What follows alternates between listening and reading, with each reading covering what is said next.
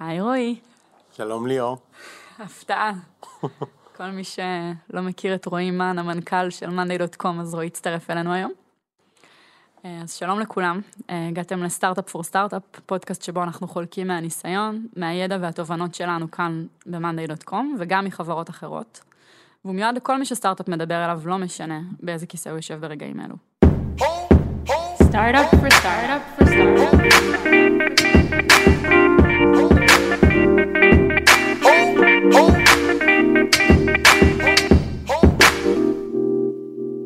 אז uh, תודה שהצטרפתם אלינו לעוד פרק, והיום אנחנו נדבר על גיוס כספים.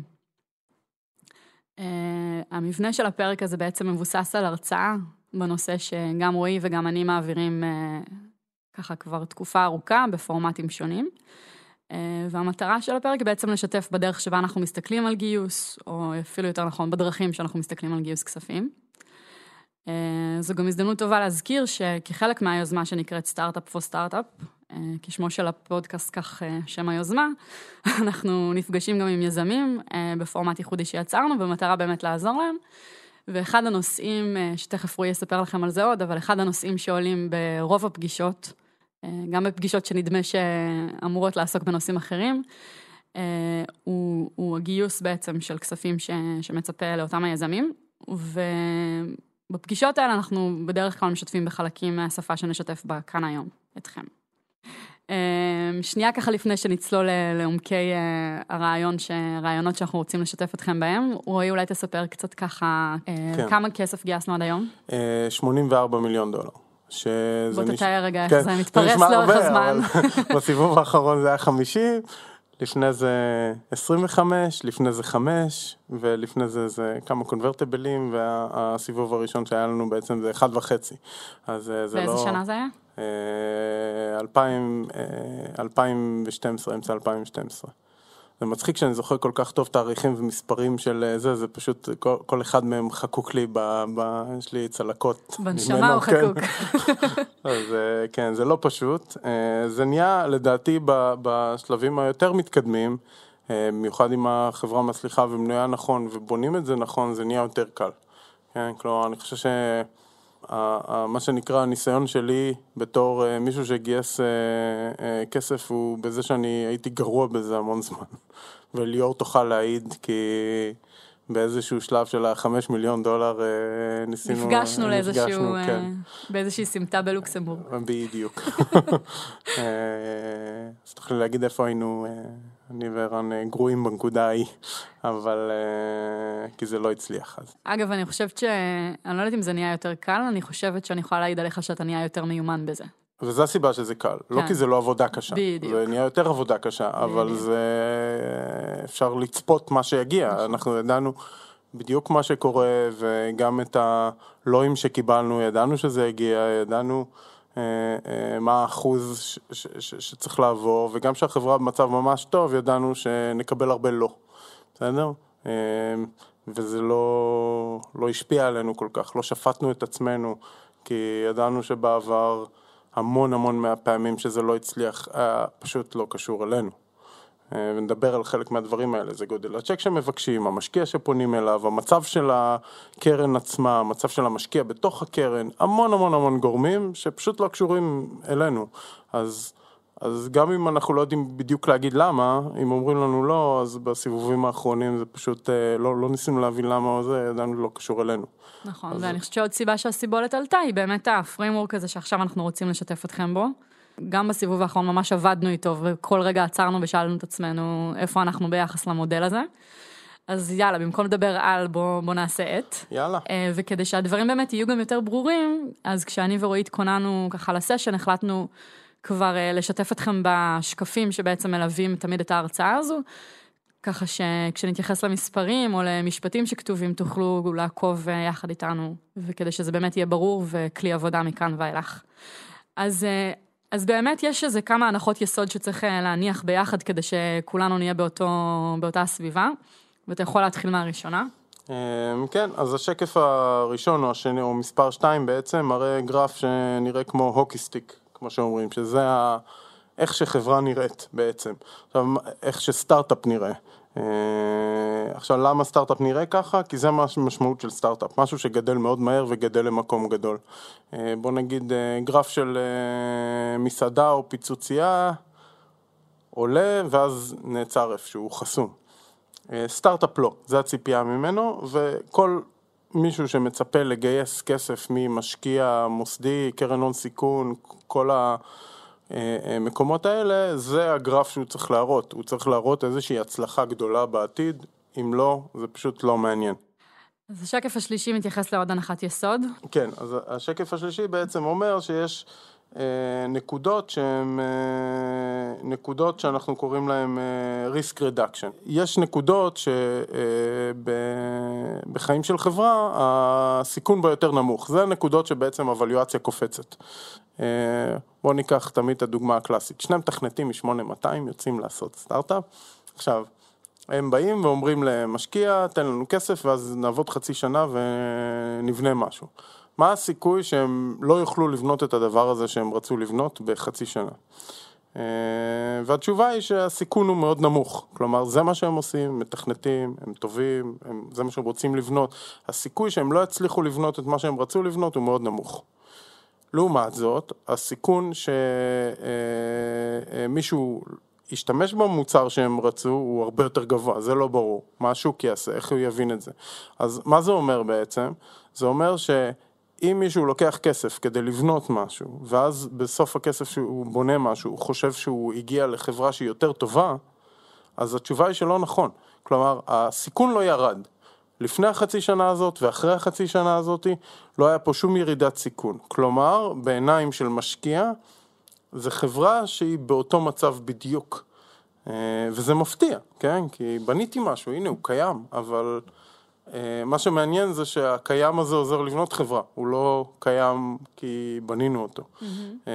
ו...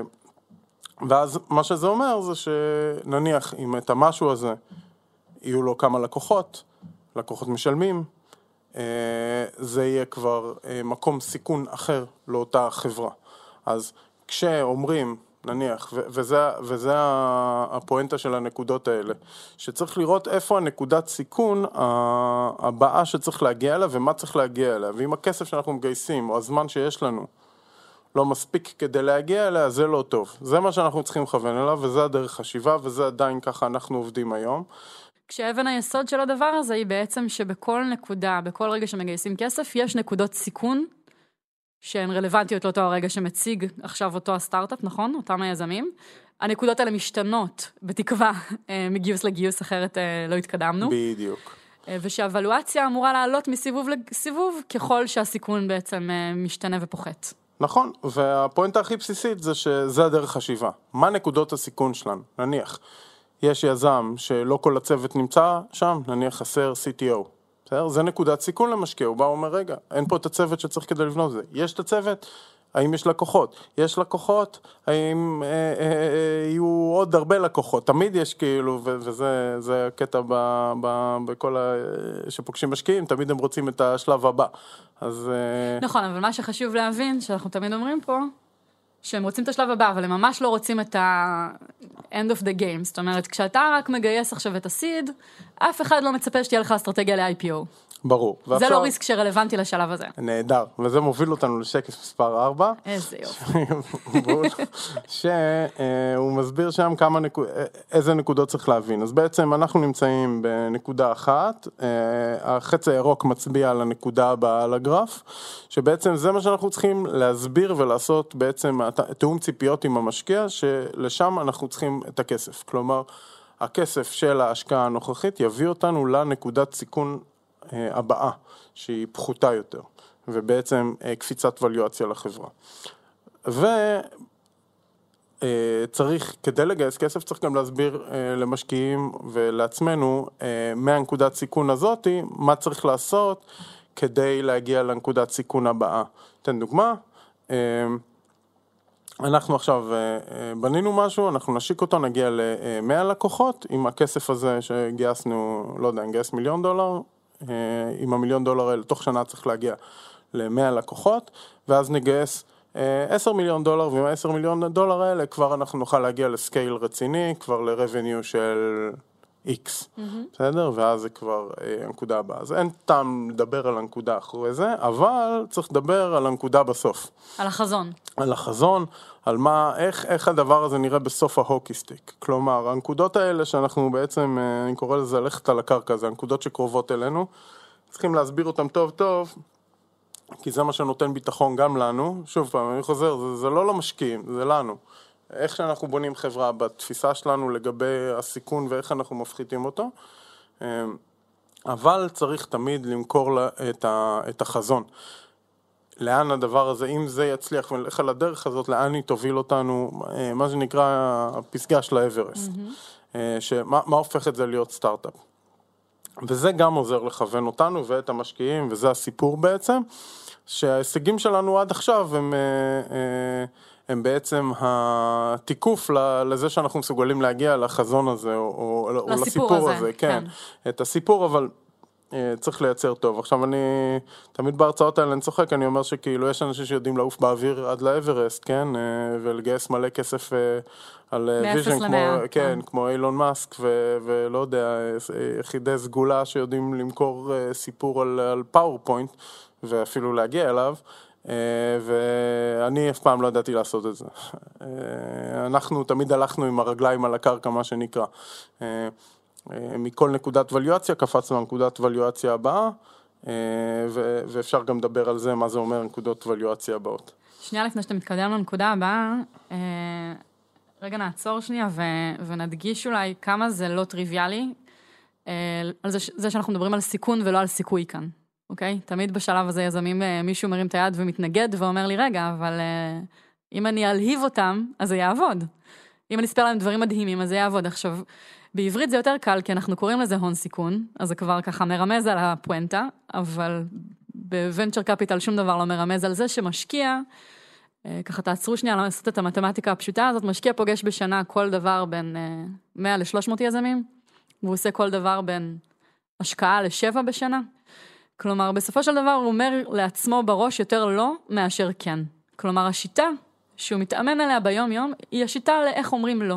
כן, זה מה זה, זה בטח, זה מוריד הרבה לחץ מהזה, אה, לא, אני יודע בטוח שלא, יופי, נכון? אני יכול לעבור הלאה. עכשיו, אני יכולה להגיד, זה מאוד ביאס אותי כשהתחלתי לחפש השקעות. למרות שזה אה, אף פעם לא מעודד אותם, אה, כאילו, הסיטואציה שלהם זה להגיד לא, זה לא טוב להם. נכון. אז הם לא אומרים הרבה. אני אומרת לך, זה היה, כן, טוב, זו שיחה אחרת, אבל כן. אני זוכרת, רועי, שכשנכנסתי לעולם הזה, ממש התבאסתי בהתחלה, כי אני בן אדם אופטימי, ונורא שמחתי לפגוש אנשים כאלה כישרוניים ונלהבים, ודי מהר הבנתי שאני מחפשת בראש, מתוך צ'קליסט, את כל הסיבות לפסול אותם כמה שיותר מהר, כדי לעשות לעצמי את החיים קלים ולנמק ש... למה לא. למי שלא יודע, בשלב הזה ליאור הייתה עבדה ארבע שנים בתור uh, VC. כן, זה הקונטקסט. כן. Um, אז בקיצור, מה שחשוב להבין שבאמת כל משקיע מחזיק איזשהו סוג של uh, רשימה בראש של כל הדברים שבשלב הספציפי הזה הוא מצפה לשמוע מאותו היזם שכרגע מדבר איתו. אגב, הדברים האלה חלילה לא מבוססים על מדע, על סטטיסטיקה, אלא על מה שכרגע קורה בחדר דקה לפני שנכנסתם ודקה שאחרי שנכנסתם. כלומר, בהמשך לדוגמה שלך קודם, אם כל החברות שנכנסות לאותו החדר מגיעות עם CTO, ואתה היזם היחיד שנכנס בלי CTO, יש לך אחלה סיכון ברור, והמשקיע הזה עשתה לו חיים מאוד קלים. כי... ש, שזה כן מביא אותנו לשקף הבא. נו, אני מרימה לך להנחתות. נהדר. שזה, אה, שסיפור טוב עובר ומשקיע חותם על הצ'ק, וזה מה שאמרת להון סיכון, הוא חותם על הצ'ק, היד שלו לא רועדת על הצ'ק, כשהוא מאמין שאין סיכון. שהוא, מה זה אומר מאמין שאין סיכון? הוא מאמין שיש אה, אתגר כלשהו שהחברה בטוח תעמוד בו. לא רק שהיא תעמוד בו, הכסף שהוא ייתן יעזור לה לעמוד בו, זה בכלל אידיאלי. כן, אז, אז הנקודה הזאת שמאמינים שאין את הסיכון, אה, לדעתי בתפיסה, אה, בשיווק שלה, צריך לכנס את כל נקודות הסיכון לאחת, או שתהיה רק אחת. אה, בסדר? אז אם יש בעיות בצוות ובשוק ואין עדיין לקוחות, אז זה כמה דברים. בסדר? אז, אה, אז את הצוות, אז נניח אה, אי אפשר לקפל את זה לתוך אה, נקודות סיכון אחר, product market fit, אין לי עדיין CTO, לא עובד. אז, אז צריך למצוא CTO. נכון. אז יש שתי דרכים לפתור את זה, כן, או לשנות את המציאות, או להתאים את הסיפור איפה שאפשר. או שהכל מושלם, רק צריך את ה-CTO כן. שהגיע. אבל אז, אז צוות זה נקודה שאין הרבה מה לעשות איתה, אפשר למצוא אנשים ולהגיד, טוב, הנה הם יעזבו כש... או כל מיני דברים כאלה. זה דרכים לפתור את זה בלי, אה, אם להתמודד עם הזה, אבל עם המציאות, אבל המטרה היא זה שהמשקיע אה, אה, ירגיש שיש פתרון טוב לדבר הזה וזה לא בעיה, בסדר? עכשיו, מה זה אומר לקפל כמה בעיות לאחת? אז נניח, אין לנו לקוחות ולא ברור לנו השוק, אומרים זה product market fit, בסדר? יש לנו לקוחות, הם משתמשים, עדיין לא לקחנו מהם כסף, יש לזה כל מיני שמות ולהסביר את הדבר הזה. ולדעתי ברגע שמסבירים בדיוק את האתגר וגורמים לצד השני להבין שאנחנו יודעים להתמודד איתו והוא ברור ויש לנו את ה data ואנחנו mindful לזה, אה, אז, זה מסביר את הדבר הזה. אה, עכשיו, כן, זו נקודה חשובה, פה, שיש כן. פה שתי דרכים להגיע לזה שיש סיכון, אחת ש... שיזם יעלה אותה בפגישה, והשנייה שמשקיע יעלה אותה בפגישה. כן. ואם לחדד את זה אחרי הרבה זמן שאנחנו גם עושים את ההרצאה הזאת וגם חושפים את הכאפה הזאת לפנים, אז ניתן את הדוגמה שלנו נניח באחד הסיבובים היה בעיה מאוד קשה שהיה לנו כבר 900 לקוחות משלמים, לא מעט, היום יש 40 אלף, אז ה-900 זה היה מאוד מרשים, בסדר? product market fit לכל אה, דבר ועניין. אה, ושואלים אותנו, וזו הנקודת סיכון הבאה שלנו, בעצם איך נעשה scale מעבר לנקודה הזאת. ושואלים אותנו, אבל השוק לא אה, רווי, רווי, אין מלא מתחרים, מה אתם עושים שהוא שונה? ולא משנה מה אנחנו אמרנו בנקודה הזאת לאנשים, אה, אולי אנחנו מקדימים פה את המאוחר לאיך לבנות מצגת, אבל זה קשור ל-reducing risk, אבל לא משנה מה עשינו, זה לא עלה על, ה, על החשש הזה שלהם. מה שעשינו זה בעצם לבוא ו... אמ, במקום לאפשר להם להיות הראשונים שאומרים שזה לא ברור מה, במה זה שונה. כן, אז... הוספת שקף. פשוט הוספנו שקף בהתחלה. מה שקרה זה שנבנה להם נרטיב שאומר, אבל מה זה שונה, אבל מה זה שונה, אבל מה זה שונה. באיזה חמישה שקפים שכאילו, הראינו כמה אנחנו טובים ואיך המספרים טובים והלקוחות והכל, והם שואלים את עצמם בראש, כל הזמן, אבל מה זה שונה, אבל מה זה שונה. אז מה שעשינו זה שמנו שקף בהתחלה שאמרנו, אנחנו שונים לחלוטין. בסדר? ואז כל דבר שהסברתי באותו רגע, נכנס ל bucket נכנס של... למקום של זה, זה שונה, שונה נכון. כי לפני זה הם פשוט לא הקשיבו לי, נכון. בסדר? עכשיו, אני חושב ש... ואגב, הם לא הקשיבו לך, כי חזרה שנייה ל framework שלנו, כי זה היה נקודת risk שהיה להם ברור, כן. כשהם שמעו project management, הם אמרו, או, oh, הנה, אני יודע מה ה risk. שבע riskים, השקעתי באיזה שבע חברות כאלה שקרסו. אף אחת לא הגיעה ל-IPO, דה דה נה נה נה. פעם היינו גם project management. כן, כן, כזה. ואז בעצם, ברגע שמההתחלה התייחסת לנקודה הזאת ועוד נתת לה מענה, פתרת איזשהו ריסק כן. מאוד משמעותי בחדר. וזה אולי דוגמה עוד יותר טובה ממה שחשבתי, כי זה כל כך לא ברור. זה לא טריוויאלי שזה פתרון לריס, לנקודת ריסק שנבנתה למישהו במוח, כן? אה, לא בטוח שניתחתי את זה עד עכשיו כמו שניתחת את זה, זה כאילו יפה מאוד שזה, שזה זה בדיוק זה, זה, זה פשוט הרס את כל המצגת, זה נשאר להם במוח בתור איזושהי נקודה שהיא בעייתית וריסק ולא הצלחנו להזיז אותה. יקירי, אתה מספר לי את זה, אני הייתי בצד שעסוק שלושה חודשים בלהסביר לשאר האנשים בחדר למה זה כן שונה. ואתה זוכר כמה זמן ביליתי איתכם פה בחברה כן, כדי כן. להוכיח שזה אחר. ואז כבר זה אבוד, נכון. זהו. אז הטריק גם בנקודות ריסק זה לארוז אותם טוב בצורה שהיא היא, אה, מובנת, בסדר? זה לתקשר, ולמה לתקשר זה דבר חשוב? ו... כי הם פוגשים מהסטארט-אפים בשנה, כי הם שומעים את אותם דברים שוב ושוב ושוב, וצריך להיות... אה, חדים. וברורים. חדים, ברורים, משכנעים, טובים, והדרך היחידה, שוב, שלי היה לעשות את זה, זה שאני אבין את זה טוב מאוד. רגע שאני הבנתי את זה טוב מאוד, אז, אז הם הבינו, ובזה כן ניגע בסוף באיך עושים מצגת וכאלה. אז התקדמנו לא. לשקף חמש. אה, כן, אז, אז בשקף חמש בעצם זה להפוך אה, כל, כל סיכון לאחד, ושקף שש בעצם בא ואומר, טוב, אבל הגרף הזה, אז בעצם שמראה הוקי סטיק, הוא לא כזה חלק ויפה. יש לו נקודות קפיצה, בסדר? נקודות קפיצה של סיכון. ו... בצורה מאוד מעניינת, המשקיעים נמצאים על הנקודות סיכון האלה. כלומר, יש משקיעים של סיד, של פרי-סיד, של A, של B, של C, של D, ואחרי זה זה נהיה growth ושמות אחרים.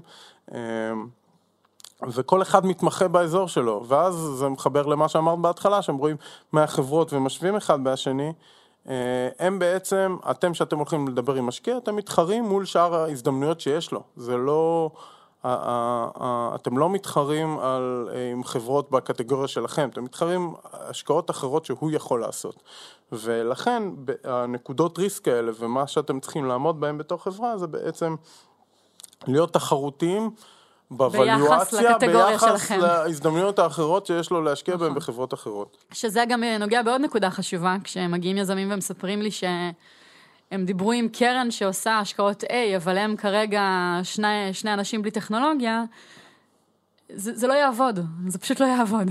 והפידבק שהם יקבלו גם לא יהיה טוב, וזה גם שווה לגעת בזה בעצם, אה, כל נקודת סיכון היא נכונה למשקיע שנמצא בה, בסדר? הוא מבין אותה, הוא יודע להשקיע בה, ואני תמיד נותן דוגמה שלנו, בוא נגיד הסיבוב של החמש, שליאור הייתה בו, אה, היו שם עוד הרבה קורבנות בדרך, אה, קרנות שנכשלנו איתם, ואני לוקח את האחריות הזאת, למרות ש... הם לכאורה אמרו לא, אבל אה, אנחנו היינו גרועים. ו... ופה שווה לגעת ב check size, כלומר, היה לנו באחד מהחברות, אה, מה-VCs שדיברנו איתו בחמש מיליון, אה, אנחנו אז רצינו חמש מיליון, וה check size הנוח שהיה לו, ה-comfortable check size, שזה, נחזור על זה עוד הרבה פעמים בפרק מעכשיו, שזה אחד הדברים הכי חשובים לשאול אותם כשמתחילים שיחה עם משקיע. זה הצ'ק שנוח לו לחתום, זה הצ'ק שהיד שלו לא רועדת כשהוא בא לחתום על הצ'ק הזה, זה ה-comfort zone שלו ו- וזה מה שהוא מבין. עכשיו אנחנו ביקשנו חמש וה-comfort zone של אחד המשקיעים היה שניים. ו...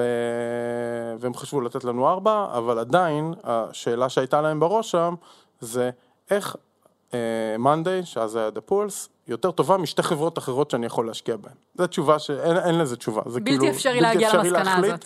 ולכן הם לא השקיעו, שזה הבנו אחרי זה. אז זה עוד טעות שעשינו שם, שפשוט בכל שלב, וזה מה שאת אומרת, לא לדבר עם, אה, כאילו, כן לדבר, אבל לא לצפות שיקרה שם משהו ב, אה, עם אה, VC של ראונד A כשאתה בסיד, בסדר? הם לא ערוכים לסיכון הזה, הם רגילים לתת איזה סכום מסוים ולראות סיכון מסוים. אה, וזה בעצם אה, עוד משהו שנמצא שם בשקף, אומר אה, שאפשר להיות באותה נקודת סיכון כמה סיבובים. זה פשוט יהיה באותה ווליואציה בערך, באותו אזור, אם לוותר על אותה כמות אחוזים שוב פעם כדי לגייס את אותו סכום כסף ב... באותו אזור. למה? כי לא התקדמתם בסיכון, אתם עדיין עם אותם משקיעים, אותם משקיעים באותו אזור עדיין מצפים לקבל את אותו אה, אה, סדר גודל של אחוזים מהחברה כדי שהם יצליחו. זה חוזר לדוגמה הראשונה שלך על אותם שני חבר'ה מ-8200 שאולי התקדמו עם הטכנולוגיה, אבל את הסיכון שהם הציגו בתחילת הדרך הם לא התקדמו בנוגע אליו, אז כנראה כן. שהם יגייסו מאותה, כן, אז נניח אם יש שלב כזה שנקרא שני אנשים מ-8200, אז, אז לפני שהם בנו ואחרי שהם בנו הם עדיין יכולים לגייס בנקודת סיכון של שני אנשים מ-8200 שבאו לבנות משהו. שעוד לא פגשו שוק. שעוד לא פגשו את השוק. השוק. או... וזה הריסק שהם כן, מציגים. כן, בדיוק. אז... אה, אז, רגע, אז... ועוד נקודה אחת חשובה, אה, זה שזה עובד גם הפוך. אני זוכרת שאפילו בגיוס האחרון שלנו, של ה-50 מיליון, אם פונים למשקיע שיודע לשים צ'ק של 100 מיליון, ואומרים לו, אה, קטן עליך 50 מיליון, זה גם לא עובד. כן, הם לא רצו גם כן, כי הם צריכים uh, להוציא את הכסף הזה. Uh, ו- וזה בסדר, אפשר, uh, you can relate, כי אני אגיד לך, תשמעי ליאור, יש לי השקעה מדהימה בשבילך, אלף אחוז return בשנה על 10 אגורות. תגידי, בסדר, עכשיו מה, אני צריכה להתעסק עם זה, חוזים, עניינים וזה, לא מעניין. ואז להבין שיש קרנות ש... כן, שזה, שזה... ככה מתייחס אליהם. כן, גם החמישים מיליון זה כאילו הסדר גודל הזה שלהם. אה, בגדלים האלה זה כבר אה, מאוד מאוד other people money, כן? אז הם אה, נדרשים לעשות השקעות בגודל מסוים. אה, וה-LPs שלהם, מי שמשקיע ב-VCs, בעצם אה, אומר להם, אתם לא, אל תעשו השקעות נמוכות יותר, למה? כי אנחנו משקיעים גם ב-VCs שעושים השקעות נמוכות יותר. אנחנו לא רוצים שיהיה תחרות בין הדבר הזה ורוצים לפזר את הכסף שלנו טוב יותר, אז אומרים להם, שמים להם שם קירות. בסדר? עם הזמן הקירות האלה נשברים, כי כולם מגלים שכאילו זה קירות שלא עוזרים לקרנות להצליח, אבל וגם אה, יש איזשהו זמן מסוים, פרק זמן מסוים, שבו הם אמורים להוציא את הכסף. זאת אומרת, לכל נכון. קרן יש חיי קרן, אה, והם די מראש יודעים כמה השקעות יעשו בשנה ומה יהיה גודל כל צ'ק שהם ייתנו. אה, נכון, אז אה, כן, ואז שוב, בואו נחזור על ה check size. אה, אם יש משהו אחד שאני תמיד אומר לצאת מההרצאה הזאת, זה אה, reducing risk ולהגיע לישיבה עם משקיע ולשאול מה ה-comfortable check size.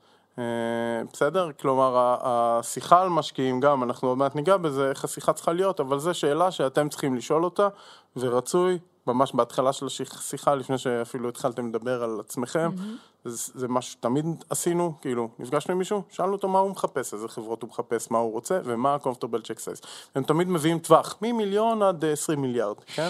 כל דבר כזה. בין חצי מיליון לחמישה מיליון, אה, כן. כן, או, ו, ולפעמים זה נכון, הם עשו איזה השקעה באיזה שני מיליארד ועשו איזה זה, אבל זה לא פעם אחת ה-comfortable. ב-20 שנות חיי אבל הקרן. זה, אבל זה לא מה שנוח להם לעשות, זה לא מה שהם מבינים בו, זה לא המקום שהוא הוא נוח להם, ולכן, אז אני תמיד ממשיך שואל, מה ההשקעה האחרונה שעשית? אה, אני, אני לא מוותר על הנקודה הזאתי, כי זה אליימנט של אינטרסט, בסדר? כלומר, זה אה, להגיע למצב שבו אתם יודעים מול מי אתם מדברים ומה הבעיות, אה, גם אם תקבלו לא, אז אתם תדעו למה, בסדר? אה, הרבה פעמים אני שומע יזמים שהמשקיעים אומרים להם, תשמעו, אתם לא צריכים כל כך הרבה כסף לשלב הזה שאתם נמצאים בו, בואו תיקחו פחות, תתקדמו וזה, מה שהם בעצם אומרים, אני לא יכול להשקיע כל כך הרבה כסף ואני חושב ש... אה, ואני מאוד רוצה להשקיע בכם. בסדר? אז לפחות לדעת לתרגם את זה, יכול להיות שזה בדיוק מה שבא לכם לעשות. או מישהו שהוא אומר שטוב, אין לכם מספיק traction, אתה לא במקום הנכון, זה כאילו לא זה, אתם יכולים להגיד כאילו אנחנו לא בסדר, אתה יכול להגיד בסדר, אה, הגענו למשקיע, שזה החברות שהוא צריך כדי להשקיע בהן, ואנחנו שלב אחד לפני, וללכת לאחורה. בסדר? זה קורה גם טבעית ליזמים, אבל בדרך יש כאילו סערת רגשות כזאת לגבי הדבר, אז זה, זה, זה בעצם עוזר ל- לתת פרשנות לפידבק הזה שהם נכון, מקבלים. ולייצר בהירות. כן. עכשיו אנחנו נכנסים שקף שמונה. לשקף שמונה. אה, טוב, אז זו שאלה שעולה הרבה, מה הוואליואציה של החברה? ו- איך קובעים את הוואליואציה? איך קובעים את הוואליואציה של החברה, אה, וזה מאוד פשוט. אה, זה לא קשור לשום דבר חוץ מפרמטר אחד או שניים. זה שני פרמטרים. כמה כסף אתם רוצים לגייס וכמה אחוזים אתם מוכנים לתת עבור זה, בסדר? אה, אני אקח את הדוגמה פה שמאיזושהי סיבה היא מורכבת. אה, אז אם אני רוצה אה, לגייס אה, מיליון דולר ולתת 15 אחוז, אז הוואליואציה של החברה תהיה 6.6 מיליון דולר, זה זה כאילו דוגמה גרועה. זה מיליון דולר לחלק ל-15 אחוז זה 6.6. אה, בגדול, אה, למה? כי בסוף אה, החלק היחסי של מיליון דולר מ-6.6 זה 15 אחוז, כי זה מה שנתתם בעצם. אה, וזהו. אז כלומר, זה מה שקובע את הוואליואציה של החברה, זה לא שת... אם אתם צריכים 2 מיליון דולר ומוכנים לתת 20 אחוז והחברה שווה 10 מיליון, תגידו מה, מה יש פה שווה 10 מיליון? בדיוק זה, שהבאתם 20 אחוז וזה מה שאתם רוצים, אה, אה, אה, זה הכסף שאתם צריכים. עכשיו, השאלה האם הם ישקיעו, בסדר? זה מאוד פשוט, זה האם הסכום שביקשתם הוא מתאים לסיכון שבו, שהם רואים מהזדמנויות אחרות, שזה דיברנו על זה. אה, אז החלק הזה הוא מאוד פשוט לחשב ואליואציה של חברה ולדעת. עכשיו, אה, משקיעים אוהבים לקבל בין 15 ל-30 אחוז. יש להם, לכל אחד מהם יש איזשהו מודל של אה, כמה חברות הוא יראה, כמה השקעות הוא יעשה בשנה, כמה כסף יש לו, כמה אחוזים מהחברות ייכשלו ואיזה החזר הוא מצפה לראות מאלה שלא ייכשלו. ולפי זה הם חייבים להגיע לאיזשהו אחוז החלקות, החזקות מסוים מהחברה. אה, שזה בצורה לא מדויקת, זה בין 15 ל-30 אחוז. כשברור שהם שואפים ל-30 אחוז, והיזמים שואפים ל-15 אחוז. נכון, עכשיו זה, אנחנו מדברים על, אה, על נכון. קפיטל, כלומר על, אה, על אה, משקיעים מוסדיים. כן. מש... A, וזה שווה להגיד, זה נכון. לא מדובר על אנג'לים, אנג'לים יכולים, זה הכסף שלהם, יכולים לעשות מה שבא להם. אה, נכון, אנחנו מדברים על VC ולעשות, שבמבנה- אנחנו מדברים על המבנה, כן, של אה, שיש להם LPs שהם צריכים להחזיר את הכסף באיזשהו שלב למישהו. כן. שמחזיר באיזשהו שלב גם את הכסף למישהו. בדיוק, ו- ושם זה יותר מובנה, אז, אה, זה, אז הם צריכים לראות אחוז החזקות מסוים, כי הם יכולים להשקיע ב-X חברות, כי הם צריכים לנהל את החברות האלה. נכון. ובגלל זה, אה, גם כששואלים, אה, הרבה פעמים אה, שואלים בפגישות, מה הווליואציה שאתה רוצה? ואני תמיד לא אהבתי את השאלה הזאת, בסדר? בסיבובים האחרונים ידענו בדיוק, אמרנו להם בדיוק, וכאילו אם לא הייתי אז לא הלך, ואני לא יודע אם זו הדרך הכי טובה לעשות דברים, אבל נדבר גם על זה, אבל בגדול, התשובה היא פשוטה, כן? אני תמיד עניתי להם חזרה בשאלה, כן? או בנוסחה, כן? אנחנו רוצים בין ככה לככה כסף, כן? בין 4 ל-5 מיליון, נניח בסיבוב ההוא, ואתם רוצים בין 15 ל-25 אחוז, לא אמרתי את ה-30, אז זה איפשהו שם אבליואציה. החזרתי להם את הנוסחה הזאת, שזה אמר בין... משהו שאני הכי נמוך שיש לבין משהו שהוא הכי גבוה שיש, בוא נראה. אתה יודע מה, אני זוכרת מהתקופה ההיא? מאז יש לי את הביטוי בראש, שאמרת אז הרבה פעמים, שזה בעצם קובע את גודל השמיכה. עכשיו אפשר למשוך את השמיכה הזאת לכאן או לכאן, אבל יש לה גודל קבוע, כן. ואלה המידות, כאילו. כי גם בסופו של דבר זו שאלה לא רלוונטית לחלוטין, כי יש עוד המון המון המון אה, אה, דברים אחרים שמשפיעים על אה, סיבוב, גם בסוף אה, אה, כמה איזופ מקצים. משנה לגמרי את הוואליואציה. אה, או התנאים, או כל מיני דברים כאלה, ש... שמכתיבים המון מהדברים, ובשיחה הראשונה זה כאילו, זו שאלה שלדעתי אה, לא שווה לדבר עליה, אלא אם כן אתם נכון. יודעים באמת מה אתם רוצים, ואתם לא מוכנים לרדת מהדבר הזה, אז זה בסדר להגיד, כי זה אליים אוף אינטרסט. בדיוק, שווה לדבר עליה במובן של לתאם ציפיות, ולוודא כן. שאתם יושבים בחדר שמסוגל להכיל את הבקשה הזאת, לא מעבר לזה. כן. ו... אחר כך זה עניין של האם אנחנו רוצים לעבוד ביחד או לא. כן, ופה אני חושב שצריך לעשות את הדבר הזה גם על הגודל של הצ'ק, לא על הווליואציה. כלומר, זה אולי בעיקר, נניח את רוצה... אה, אני שואל אותך מה הצ'ק סייז אה, שנוח לך לחתום עליו, ואת אומרת לי 2 מיליון ואני רוצה 5. נגיד. אז אני ישר אגיד לך, אה, טוב, סתם דוגמה רנדומלית. אז אני,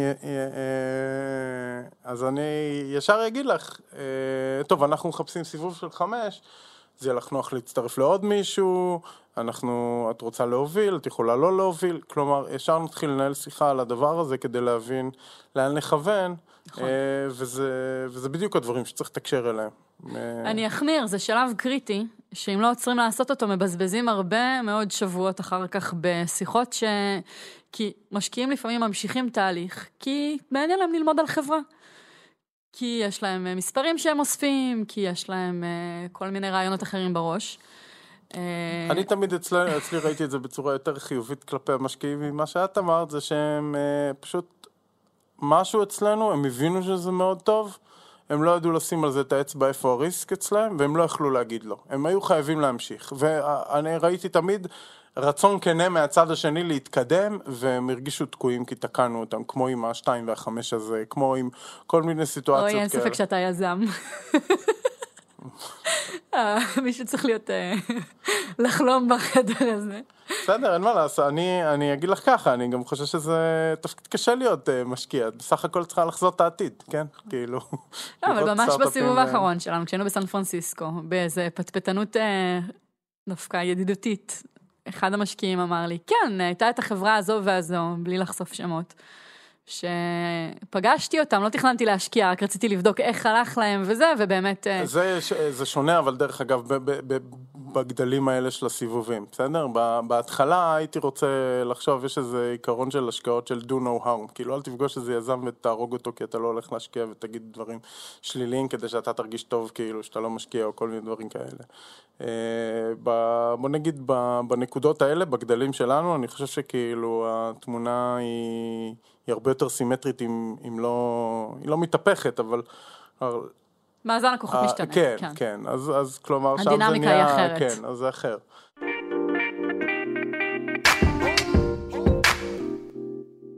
טוב, אז בואי ניגע בשאלות שצריך לשאול משקיע שנכנסים לחדר כדי לייצר אליימנט. בהמשך ישיר. שוב, רגע, לפני השאלות עצמן, שנייה לקונטקסט. אה, אותי זה תמיד משגע, שיזם, יזמים מחפשים משקיע אחד.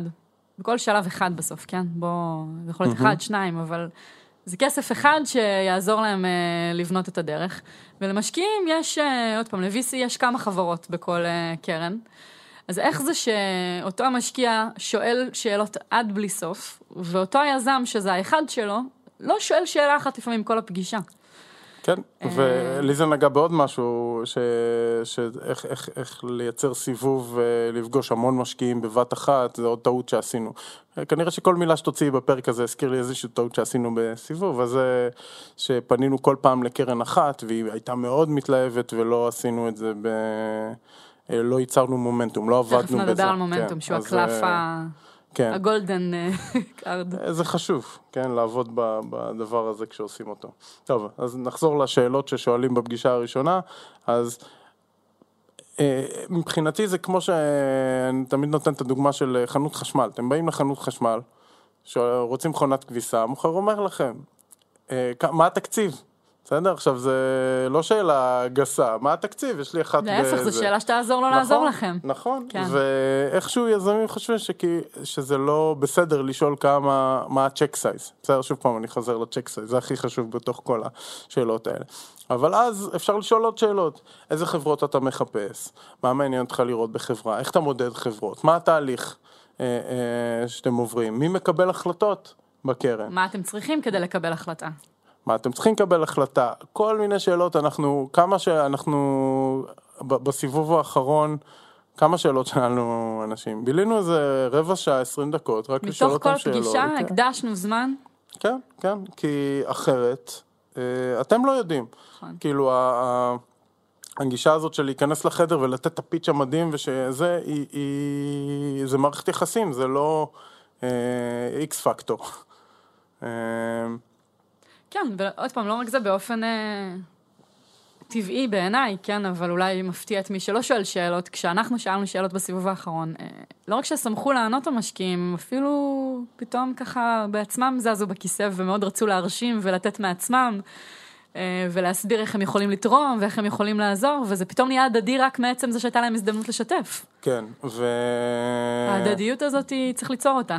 נכון, ומה שמדהים זה שאני גיליתי אחרי כמה זמן, זה שמי שאנחנו באנו לדבר איתו, אה, הפרטנר המוביל, בוא נאמר כך, באיזשהו שלב, בהתחלה אנחנו צריכים לשכנע אותו, ובאיזושהי נקודה שהוא היה צריך פתאום לשכנע את הקרן, הוא פתאום יושב איתנו. הוא פתאום מסתכל על המספרים, מנסה כאילו להסביר אותם, והוא פתאום נכון. ממש כאילו יושב איתי ומנסה למכור לקרן לגמרי. כלומר, זה לא טוב, אל תראה את זה, וככה. ובסיבובים שעשינו אחרי זה, ניסינו להגיע לנקודה הזאת של שבירת הכרך אה, מהשנייה הראשונה. כלומר, אני לא רואה יותר את ה... לייצר עם מישהו איזשהו... אה, אני לא רואה יותר את המשקיע כמישהו שהוא אה, נגדי, או אני צריך לשכנע אותו ואז הוא ישתכנע. הוא בראש שלו רץ גם איך אני אשכנע את השותפים, איך... ולכן זה חשוב להבין מול מי אתם מדברים, מה התהליך קבלת החלטות, אם מדברים עם ה-head of the fund, מישהו שיודע לרוץ קדימה ולהחליט החלטות לבד, או שיש שם איזושהי ועדה שמחליטים בה באמת. ולהבין את זה באמת, כי יש אה, קרנות שיש בהן אה, ועדה שמחליטים בה, אבל בסוף מחליט בן אדם אחד. אז צריך להבין את, ה... את כל הדינמיקה שם, כי יש שם דינמיקה. וגם להגיד שלכל פוזיציה יש את היתרונות והחסרונות שלה. למשל, היו אה, קרנות שפגשנו בהן דווקא מישהו צעיר יותר בקרן, אבל הוא היה כל כך מה שנקרא רעב. שהיה לו הרבה אינטרס לעשות את הדיל, והוא היה מאוד מאוד dedicated גם בזמן, ו- והיו לזה גם יתרונות. זאת אומרת, כן. לכל uh, אדם בקרן יש את היתרונות והחסרונות שלו, חשוב, כמו שאתה אומר, להבין עם מי מדברים. אה, ובאמת כמה שיותר מהר להגיע לסיטואציה שבה אנחנו עובדים ביחד מול שאר מקבלי ההחלטות, ובכל הסיטואציות האלה ממש היינו שואלים, אתה זוכר, שאלנו אותם תמיד, מה חסר לכם כדי לקבל את ההחלטה? מה, כן. מה המידע שחסר? מה לא עבר משכנע? נכון, כל הזמן עשינו את הפידבק, אבל, ו, ופה זה עוד נקודה שאמרנו שניגע בה, זה שב, שתמיד, אה, אה, תמיד היינו לפחות שניים. נכון. אני וערן. ובסיבוב האחרון עם ליאור, אה, שיוצאים מפגישה כזאת, ישר ישבנו כל פעם, ומי שלא דיבר, אה, אמר למי שדיבר, מה, איזה friction היה לצד השני, למשקיעים בעצם, מה לא ענינו עליו טוב, מה נשאר להם בראש, כי הבעיה בדברים האלה שיש להם ריסק שנכנס להם למוח, ויש תשובה שהיא גרועה, שזה אומר תשובה שסותמת את הפה, שאחריה לא שואלים יותר, אז עברנו הלאה, אבל הריסק נשאר שם עדיין בראש, ו... אמ, ו... ואז זה לא הולך. ולזה ואת... שמדבר באותו רגע קשה מאוד לזהות את זה. כן, מאוד קשה לזהות. בלתי אפשרי כמעט. כן, כן, לגמרי. ואם הולכים לכמה שיחות השקעה כאלה, תמיד מגיעים לאיזשהו pitch שהוא frictionless. הוא לא בהכרח טוב. הוא פשוט frictionless. אז הטריק שם זה של הבן אדם שצופה זה לזהות את, ה, את המקומות שאולי אפילו לא היה בהם friction, אבל שאלו שאלה, קיבלו תשובה, סתמו את הפה, עברו הלאה, אבל זה לא ענה להם באמת. וכל שאלה שם צריכה להיות מעיפה לרמה כזאת שה risk ירד מהראש. הוא אומר, וואו, מדהים. כן, אנחנו עוד נגיע למצגת, אבל זו באמת גם הזדמנות להגיד שגם הפיץ' וגם המצגת הם דינמיים לחלוטין, לרמה שכבר גם תוך כדי פגישות שעשינו בשלבים סופיים אז בסן פרנסיסקו, היינו יוצאים מפגישה אחת ומשנים עוד איזה משפט במצגת לקראת הפגישה שעה אחרי זה. אין פה attachment למצגת כן, ולדברים. ואחרי שגם כמה פגישות היו טובות, אה, ואפילו אמרו לנו כן, עדיין היו friction points שעזרו לנו להבין שה vision שלנו לא מספיק נכון. מחודד וכל מיני דברים שאחרי זה לקחנו פנימה לחברה. אני, אני חושב שזה תהליך שהיה לנו היסטורית מאוד מאוד קשה, אבל הכריח אותנו מאוד להסביר. להיות מסוגלים לשווק דברים. עכשיו, יש חברות שכל חברה ומה שקשה לה, לנו היה קשה להסביר למה אנחנו כלי ששונה בשוק שהוא לכאורה נראה מפוצץ באותם כלים. Mm-hmm. מה ההזדמנות. אמ, טוב, אז שקף 10 מדבר רק על check size, שכיסינו את זה יפה, את ה check size, עם אפילו הדוגמה, אז נעבור הלאה. אה, אז אה, שקף 11, הגענו בדיוק לנושא של אה, מה זה, מה זה מצגת טובה. ופה... אנחנו כאילו מופתעים שאנחנו מגיעים כל פעם לנושא, נכון, אבל בתכלס יש לנו את ה flow בראש כבר. לגמרי. האסוציאציות מובילות... אה, אז, אז בסדר, אבל יש פה את ההמשך של בעצם מה זה, מה זה, ש, מה זה תשובות טובות, בסדר? אז אמרנו שזה מוריד את ה friction, אבל הרבה פעמים יש שאלות שהן כאילו שאלות מטומטמות. בסדר? שכאילו הם אה, יזמים מריצים דחקות על שאלות מטומטמות של משקיעים.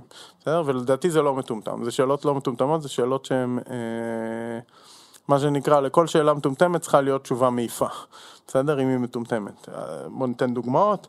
אה, אה, גוגל לא יכולים פשוט להעתיק את זה, או השוק הוא צפוף מאוד, השוק הזה. ואם השוק לא צפוף, אז אומרים, מה, אין, אין, אין שוק. אין אף אחד אחר. ב... אין שוק. זה לא, אין, אין את ה... אי אפשר כאילו, לברוח מזה. הם לא יכולים להיות מרוצים, משקיעים.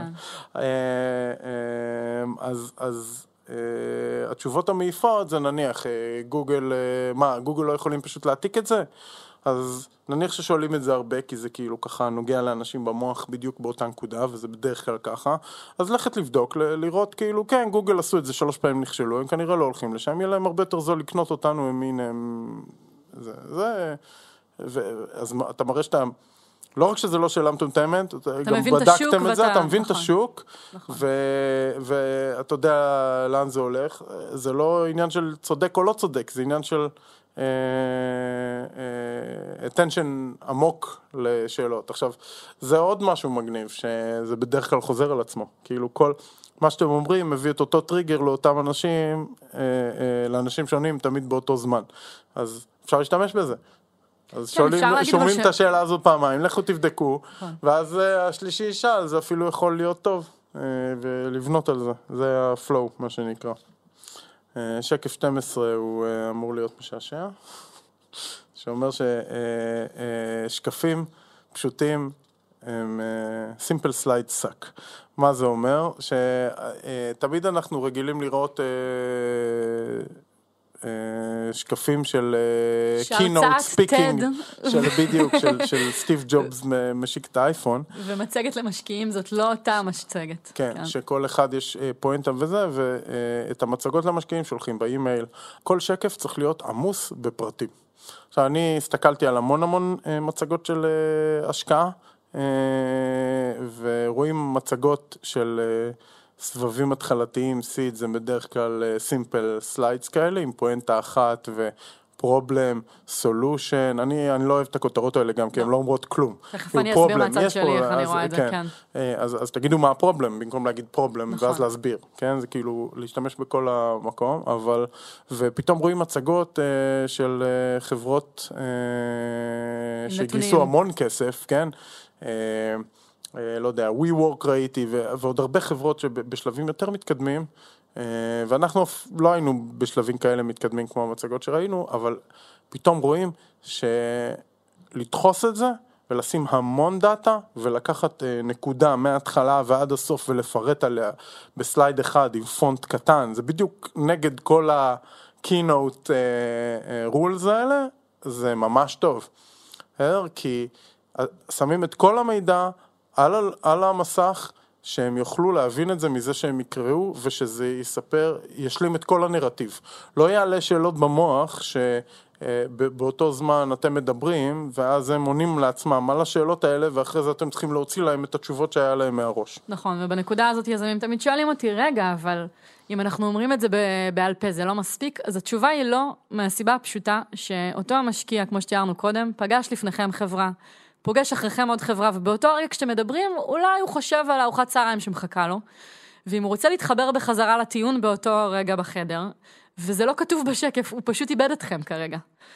זה תוך כדי הפרזנטציה, ודקה אחרי זה, כמו שרועי תיאר, אני אישית לא מכירה אף משקיע שמסתכל לבד על מצגת ומשם מקבל החלטה. שוב, מדברת על קרנות הון סיכון. כלומר, מה שמשקיעים תמיד צריכים לעשות, זה בסופו של דבר לשתף בהזדמנות הזאת אנשים נוספים. והדרך הכי פשוטה לשתף אנשים אחרים בהזדמנות בצורה שמשקפת את ההזדמנות כמו שהיא, היא להעביר מצגת עם פרטים ומידע. עכשיו, אם אתם כותבים opportunity, וזה כל מה שכתוב בשקף, ואתם סומכים על אותו המשקיע שהוא ידע אחר כך לספר את כל מה שסיפרתם לאדם הבא בתור, הרגע הפסדתם, שמתם את עצמכם בפוזיציה שאתם אה, או- מפסידים. או, אבל בדרך כלל הקטע של אבל אני אומר את זה מופיע על זה שיש המון פרטים במצגת והמסקנה נאמרת, נאמרת בעל פה. כלומר רואים את הגרפים והמספרים והכל וזה גם אה, נוגע פה לנקודה של שקף 13 ו-14. של המבנה של כל שקף של, בעצם. כן, נכון. ששקף אמור להסביר מה הוא מנסה להגיד. כלומר, לי יש את השיטה שלי לעשות את זה, אה, שזה בעצם להגיד אה, בכותרת, ש, שהכותרת תגיד את כל השקף, כן? שכאילו יש, אה, אה, שרוצים להגיד משהו בכותרת, הכ- הכל נאמר שם, לא פרובלם, לא זה. פרובלם זה, לא יודע, זה הקדמה. זה, כן, זה, זה לא, וצריך למחוק אותה, צריך להגיד את הבעיה. והשקף עצמו צריך לתמוך בדבר הזה, ובצורה כזאת שזה ברור, כלומר, לא להראות מספרים ולצפות שיראו, מה, אבל זה 10 ואחרי זה זה 20, זה עולה, לא, אז לעשות את החץ, בסדר? ולכתוב אנחנו במגמת עלייה, עד כדי כך. כן, ולמטה, אני, כמו הכותרת, אני כותב תמיד, מוסיף עוד כותרת למטה, בסדר? זה הקטע שלי. אה, אה, שאם הבן אדם פספס, אני אומר לו מה המסקנה שהייתה צריכה להיות לו בשקף. אנחנו צומחים ונמשיך לצמוח בשנה הבאה גם כן. בסדר? הכי, זה, זה כאילו הכי מפגר. מה, לא רואים שזה זה? זה לא ברור? לא, זה לא ברור. וזה יעבוד כמו בשיטה שהיה לנו לדוגמה של השוק הצפוף שהיה לנו, או מה אנחנו שונים, כן? זה שהם יקראו את הבוטום ליין, ואז ינסו להסתכל למעלה ולהבין איך זה תומך בזה, ולא ינסו להסתכל על המידע ולהסיק איזושהי מסקנה שהם לא יודעים, תוך כדי שאתם מדברים, תוך כדי שיש להם בעיות אחרות שהם אה, שמים לב אליהם. זה תוך כאילו כדי להפוך שיש את זה להם להיות דוגמאות פשוט. אחרות בראש לחברות שנכשלו איפה שאתם מנסים כרגע להצליח. או כל בעיה אחרת שיכולה להיות, אבל בגדול זה אה, דרך מאוד ברורה, בהירה, to make the point, וגם פה, אה, ואני חושב שליאור עוד ישבה עם הרבה הרבה יותר יזמים ממני על, אה, על המצגות שלהם, צריך לשאף את זה, צריך ללכת לאנשים שלא מבינים, לשאול אותם מה הבנתם, מה לא, ואנחנו, אני חושב שינינו את המצגת גם אחרי כל פגישה. כל פגישה עם כל פואנטה שהייתה, כמו שהבנו איך למכור את זה שונה, הבנו בדיוק איך נכון. לשפר את ה... כותרות שצריך להסביר יותר מדי דקות במקום פשוט להתקדם הלאה. אתה זוכר, היה לנו את זה למשל עם ה partnership. יש לנו כאן אה, צוות שקוראים לו, אנחנו קוראים לו partners. וכשהתחלנו את ה... את הסבב האחרון שלנו, אז מצאנו את עצמנו מסבירים כל פעם למשקיעים מה זה אומר, עד שהבנו שהם קוראים לזה או resellers או channels. אז שינינו את הכותרת, כי למה להתעקש על השם הזה שאנחנו מבינים והם כרגע מייצר להם friction. זו דוגמה מאוד פשוטה להבין אה, איפה משנים מסרים. אמ, כן, וגם פשוט אה, הרבה פעמים יש איזו נקודה של דפנסיביות, של friction, שכאילו אומרים, אבל מה יהיה ככה? אמ, הרבה פעמים זה טוב, כי אולי זה הרמה טובה להנחתה וצריך תשובה טובה לזה. הרבה פעמים צריך פשוט לשנות את הנרטיב מההתחלה, כמו... איך אתם שונים. כדי שהוא יוביל למקום אחר. כן, נכון. אם היינו מנסים להתמודד עם ה, איך אתם שונים, בנקודה ששואלים אותנו איך, איך אתם שונים, נכון. בסדר? זה לא היה עוזר לנו. בנקודה הזאת הייתי צריך כאילו להפעיל פי 100 יותר אנרגיה כדי להגיע לאותו מקום, ואף פעם לא הצלחנו, דרך אגב. אז, נכון. אה, ואם אנחנו מראש הבאנו את זה למקום אחר, אז, אז כלומר בכל נקודת חיכוך הייתי הולך עוד, עוד אחורה במצגת ולהגיד מה לא אמרנו, מה לא... אה, מה לא שתלנו בהתחלה, שיוביל אותם למקום שאנחנו רצינו שהם יגיעו אליו, בהבנה, שוב, זה, זה עניין של, זה קשה לעשות מצגת, בסדר? זה לקחת... את מה שאתם עובדים עליו, מאמינים בו, חיים אותו, נושמים אותו. שחלק מהדברים אדם, נראים לכם מובנים מאליהם. ברור, ולקחת בן אדם שרואה, לא יודע, איזה חמש כאלה ביום, אחד לפניכם, אחד אחריכם, ולהביא אתכם לאותו מקום שאתם נמצאים בו. זה משימה מאוד קשה. מאוד קשה. אמ, עוד שקף, אני חושבת שעבדנו עליו ככה ומבהיר טוב את הנקודה, זה השקף של ה-competitive landscape, של התחרות. אתה זוכר שהתחלנו עם שקף של שני צירים, שקף שאני אישית לא סובלת את כן. השקף הזה, נדבר על זה בהזדמנות אחרת. בסדר, שינינו אותו. כן, לא, זאת הנקודה של, ה... של כן. הסיפור, ואז מה שקרה זה שבגלל שבחרנו רק בשני צירים, כל הזמן עלו שאלות על שחקנים אחרים ב ecosystem הזה, מה שנקרא, רגע, אבל איפה Slack, ומה דעתכם על אלה, ואז הבנו ש, שאפרופו defensive, הבעיה היא שגם אם יש לנו את כל המידע הזה בראש, כאילו ברור לנו ש Slack היא איפשהו גם ב ecosystem, אבל זה שהם שאלו, הם הרגישו לפעמים מתוחכמים, נכון? הנה, עלינו עליכם, אתם כן. לא יודעים שיש לכם פה תחרות. אז עצרנו והבנו שאחרי כמה פעמים השקף הזה לא עובד לנו טוב. ופשוט כן. חשבנו איך אפשר לייצר... יותר גרוע מזה, זה כי אנחנו לא ממש מתחרים ב Slack, זה שוק שהוא פחות מעניין אותנו, יש לנו אינטגרציות אליו, יש לנו מלא לקוחות משלמים שמשלמים גם להם ורוצים רק לעשות את זה, וכל פעם שהם העלו את זה ואמרנו את זה, זה היה נשמע דפנסיבי, נכון. למרות שזאת הייתה האמת. אז שינינו אז ויזואלית היינו, לחלוטין. היינו צריכים להתייחס לסלק איפשהו בתוך הסיפור. ולסמארט, כן. ולכולם, כן, זאת כן, הנקודה. כן, שהבנו כן. שרוצים שנכיל את כולם בשקף אחד, אז זה מה שעשינו. כן, זה השקף עם מיליון לוגויים, כן. וזה פשוט... באמת, זה עוד פעם, זה לא שזה סתם פיות, זה שינה את כל הדרך שהסתכלו עלינו, פתאום הבינו את ההזדמנות מתוך זה, אתה זוכר? זה לא רק היה התייחסות לתחרות, פתאום שינינו להם את נקודת ה... ההסתכלות למקום של בואנה, אתם יושבים באיזה לב של המון המון המון דברים אחרים שהם גדולים.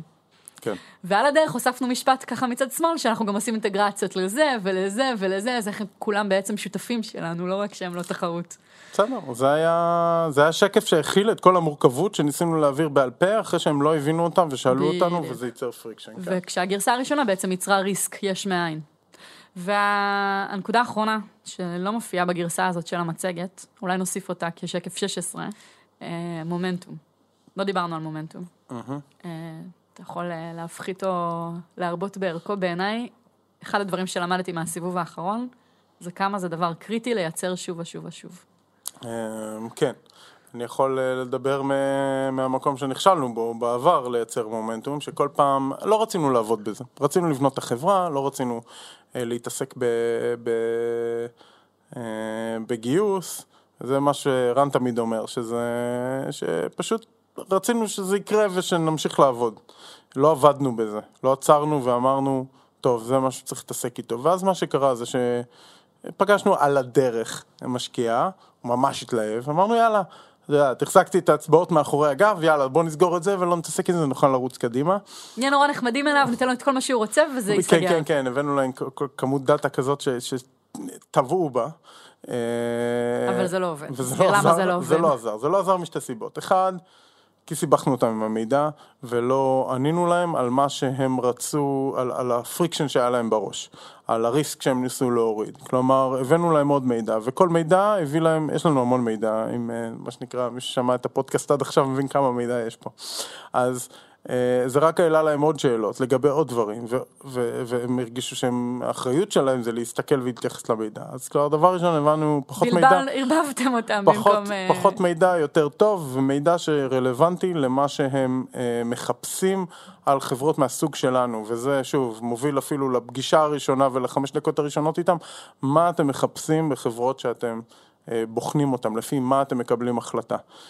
אה, ואת זה אני חושב ששאלנו איזה מאה אלף פעם, בסדר? אספנו מהם מהפגישה הראשונה data אה, אה, שלהם, מה הם מחפשים, data request, בסדר? מה הם מחפשים לדעת ב data, שוב זה הסיבוב האחרון, זה כבר סיבובים הם מורכבים, יש לכל אחד את ה data request שהוא רוצה, אבל זה נכון גם לסיבובים בהתחלה, לפי מה אתה מקבל החלטה, איך וזה, ולא לא, לא צריך יותר מזה, הם לא מצפים, ואלא אם כן זה משהו ש, שעוזר לכם בסיפור, פשוט יותר זה לא יותר בסיטואציה הזאת. ו- אבל הנקודה הכי קשה שהייתה, זה שהלכנו עם אחד כל פעם. ואז גם יותר מדי דאטה וגם אחד כל פעם, כל פעם היה עוד שאלה שאפשר לשאול ועוד שאלה ואין עליהם שום לחץ ואף אחד לא, החרב לא נמצאת על הצוואר של אף אחד, הם יכולים לחכות עוד שבוע, הם יודעים שהם לבד שם, בסדר? אה, שוב, נגיע לנקודה שאני לא יודע למכור, אה, כאילו... זה היה ברור, לא הסתרנו שום דבר. לא, אז... הנקודה החשובה היא שלא משקרים, אתה יודע כן, מה? לא, לא, לא צריך, משקרים. אה, ו... לא ו... נמציא אנשים שלא קיימים. כן. כן, לא, יש כאלה שעושים את זה ויכולים, אני לא, אני לא, לא מאמין בזה. בזה. אני לא, לא מאמין בזה וגם לא יודע לעשות את זה. ולא ממליצה לאף אחד לעשות כן. את זה. אבל... Uh... אם יש, אגב, אני אגיד את זה רגע... אבל יש נקודות רגע, רועי, אני אגיד את זה כן. בצורה נחרצת מהצד השני. בכל השקעה שהסתכלנו עליה בארץ, שהיה לנו ספק אם אומרים לנו את האמת, על זה באותו הרגע נפסלה ההשקעה. לצאת לדרך עם יזם שותף, שהמהימנות שלו מוטלת בספק, זה הביג נו נו הכי גדול שיש. ברור. רק אבל... אם מישהו חשב לרגע ש... כן, כן. אבל מה שכן אפשר לעשות, וזה, עכשיו בוא נקרא לזה לייצר מומנטום, בסדר? ו- ותגיד לי כמה השקעות כאלה עשיתם, שמישהו אמר שהוא הולך, אה, אה, אפילו מומנטום יכול להיות הרבה דברים. הדבר הכי בסיסי זה לדבר עם הרבה משקיעים שיהיו כמה, שאחד פתאום אומר לא, הרי זה הכל מניה דיפרסיה, כל התהליך הזה, ups ודאונס. אז אחד אומר לא, פתאום יש לכם עוד שלוש אה, בצד שכאילו פתאום מישהו אומר כן, צריך לעשות את זה במקביל, צריך לעצור, לעבוד בזה. להשקיע את הזמן, לעשות את זה בצורה מסודרת, מקצועית, וגם מה שקרה זה שכל פעם התקדם, כל פעם היינו צריכים לעשות הכל מחדש, כי עבר זמן. צריך להראות את המספרים חדש, את הגרפים, לרפרש, אז זה יצא יותר עבודה ו, ופשוט גרוע. אה, אבל יש עוד דברים שמייצרים מומנטום גם. כל מיני דברים ש, שמייצרים איזשהו uh, sense of urgency, נכון. כן? איזושהי נקודה ש, של... עד לפה אתם צריכים לקבל החלטה, אבל אני לא מאמין באולטימטומים שהם סתם, בסדר? עד לתאריך הזה, זה גם אנשים עושים ולפעמים זה עובד להם, אבל אז מה? אז אומרים לך, טוב, בוא נחכה, אם אתה לא מוכן לעשות את זה, אז, אז אני לא הייתי עושה את זה, mm-hmm. אבל, אה, אבל איזה שהם אה, אה, דברים שגורמים, ודרך אגב, גם אנחנו אמרו, היינו כל כך גרועים בזה, שזה הפידבק שקיבלנו. לא ייצרתם לנו תחרות. נכון. עכשיו VC שאומר, לא ייצרנו לנו תחרות, בגלל זה לא השקענו. רועי, אני שלושה כן. חודשים הסתכלתי על הדיל הזה בזמנו, אתה יודע? כן, כי זה עוזר. לא, כשהייתי חוזרת עם עדכונים, אף אחד לא זוכר על מה אני מדברת שלושה חודשים אחרי זה. פה נחזור לבן אדם שנמצא בסוף בצד שלנו, אנחנו לא עושים לו את החיים קלים, כשהוא לא יכול לגרום לקרן לקבל החלטה. נכון. בסדר? ושהוא חם על זה והוא אומר, אני רוצה את זה, בסדר? גם המומנטום בתוך הקרן, שמה שהוא צריך, אה, אה, נדבר בלשון זכר, יש גם איזה כמה משקיעות, אבל... אה... כל שיחה, אני עסוקה בדבר הזה, אנחנו מדברים על יזם, על משקיע, זה משגע אותי תמיד. I'm letting it go כי אחרת, אה, כי האמת שעוד לא מצאתי איך לפתור את זה, אולי פשוט נעשה פרק בזכר, פרק בנקבה. אפשר, אני בעד. לא יודעת איך לפתור את זה אחרת. גם בהתחלה היה לי חשוב שיהיה לי אה, אורחת, אורח, אורחת, אורח מתוך החברה. זה עבד בכמה פרקים הראשונים, אה, אחר כך אה, לא הצלחתי לשמר את זה. אבל שני מנגנונים שחשוב רגע להבין על משקיעים, כדי באמת להבין את הנקודה הזאת עד הסוף. המנגנון הראשון מתייחס למשהו שכולם משייכים משום מה מייחסים למילניאלס, אבל משקיעים הם הסובלים מספר אחת שלו בעולם, וזה נקרא פומו, Fear of Missing Out. אין דבר שיותר כואב למשקיע, לדמיין שמשקיע אחר ככה מהביצה שלו, שהוא פוגש אותו במיטאפים בשני וחמישי, לקח השקעה שגם הוא הסתכל עליה והוא פשוט לא היה מספיק מהיר, מספיק בטוח, מספיק משכנע כדי לקבל החלטה לגביה. זה המחשבה על פספוס של דיל טוב, היא, היא מחשבה שיכולה לשגע משקיעים. זה מייצר מומנטום רק כי זה פשוט מכריח את כולם להתקדם.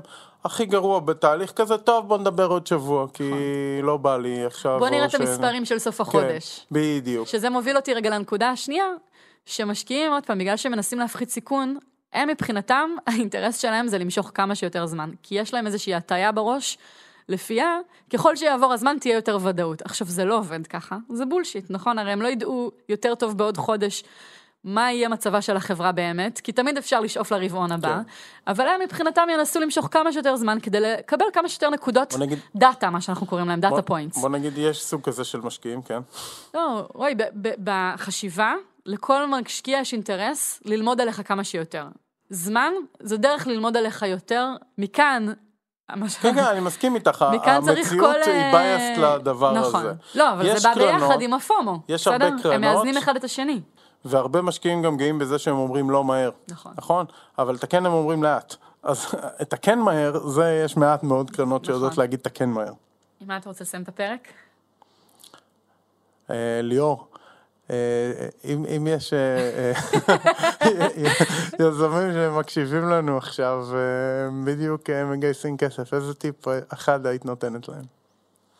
אה, לשבת אה, בפגישה ראשונה, שני היזמים, או לא לשבת לבד בפגישה הראשונה, לשבת יחד עם עוד מישהו, ושזה שמציג יציג, ושהשני פשוט ירשום את כל נקודות הריסק שעולות בפגישה. עכשיו, לא סתם לעשות את זה בפגישה אמיתית, כי בחדר לבד זה נראה אחרת. לקחת פגישה אחת ולהבין שניגשים אליה קצת חשופים, לבחור איזשהו משקיע שמבינים שיכול להיות שלא ילך איתו, ולעשות רשימה מאוד מאוד כנה ואמיתית לגבי כל הסיכונים שמוצגים באותו התהליך, ומכאן לצאת לדרך אמיתית של לנסות לבדוק איך מספרים את הסיפור בצורה שהריסק ירד, ואיך משנים את המציאות כדי שהריסק ירד. אה, וזה תהליך אינסופי. הטיפ שלי זה דברים שאמרנו פה, זה... זה להקשיב לפרק הזה. זה להקשיב לפרק הזה, אבל לא, זה ה- לשאול על הצ'ק סייז ולשאול בהתחלה, זה גם עוזר אה, אה, לשבור את הקרח אה, ולהגיע לנקודה הזאת, אבל בעיקר לאסוף את המידע שאתם צריכים ו- ו- ולעשות alignment of interest, פשוט נכון. כאילו לייצר את ה-alignment of interest זה כל כך משנה. ודבר אחרון שאני חושבת עליו, זה אם למישהו, שוב, אם יש למישהו ספק בשלב הזה, להגיד את האמת. וכל הנושא הזה של אה, לספר את הסיפור אחרת, זה לא להסתיר מידע או להוסיף מידע שלא קיים, פשוט ל- לייצר מציאות שבה אם אין CTO, אז עובדים על זה שיהיה CTO, ואם אין לקוחות, אז מה אתם עושים כדי שיהיו לקוחות, ולהביא את זה לשולחן. עד כאן. רועי, איזה כיף היה. תודה ליאור, היה נהדר. תודה רבה. startup for startup for startup. Oh, oh.